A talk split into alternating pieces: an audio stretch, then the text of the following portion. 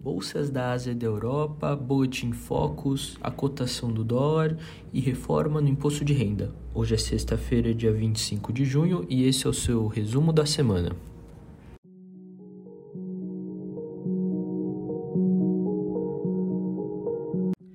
Começar, vamos falar das bolsas asiáticas que fecharam em alta generalizada nesta sexta-feira, acompanhando o tom positivo de Wall Street ontem, quando o presidente dos Estados Unidos, Joe Biden, anunciou um acordo bipartidário para um projeto de gastos em infraestruturas. Já as bolsas da Europa operaram sem direção única nessa manhã de sexta-feira, deixando para trás o tom positivo da abertura do pregão, com investidores se mostrando cautelosos antes dos dados de inflação dos Estados Unidos, que podem ajudar a determinar o rumo da política monetária da maior economia do mundo. E o Boletim Focus dessa semana elevou as estimativas para o IPCA de 2021 de 5,82% para 5,9%.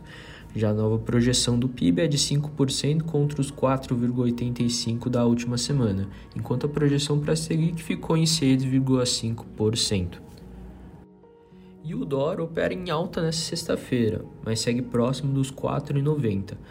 Nessa manhã, a moeda norte-americana subiu 0,35%, cotada a R$ 4,92. Na quinta-feira, o dólar fechou em queda de 1,14% a R$ 4,9, menor patamar de fechamento desde 9 de junho de 2020. Com o resultado, passou a acumular uma queda de 3,24% na parcial da semana. No mês, o recuo é de 6,14% e em 2021 já caiu 5,47%.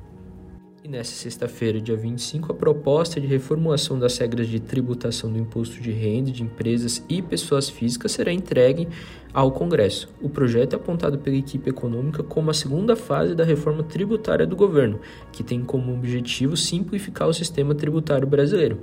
A primeira fase já está no Congresso desde o ano passado, mas sem indicação de relator até agora.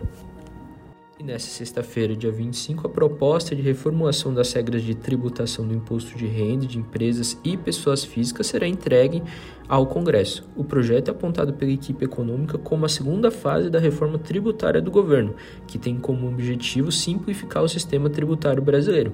A primeira fase já está no Congresso desde o ano passado, mas sem indicação de relator até agora. E essas são as principais notícias da semana. Fique sempre conosco, acompanhe a gente em todas as redes sociais e não perca nenhum podcast. Um abraço.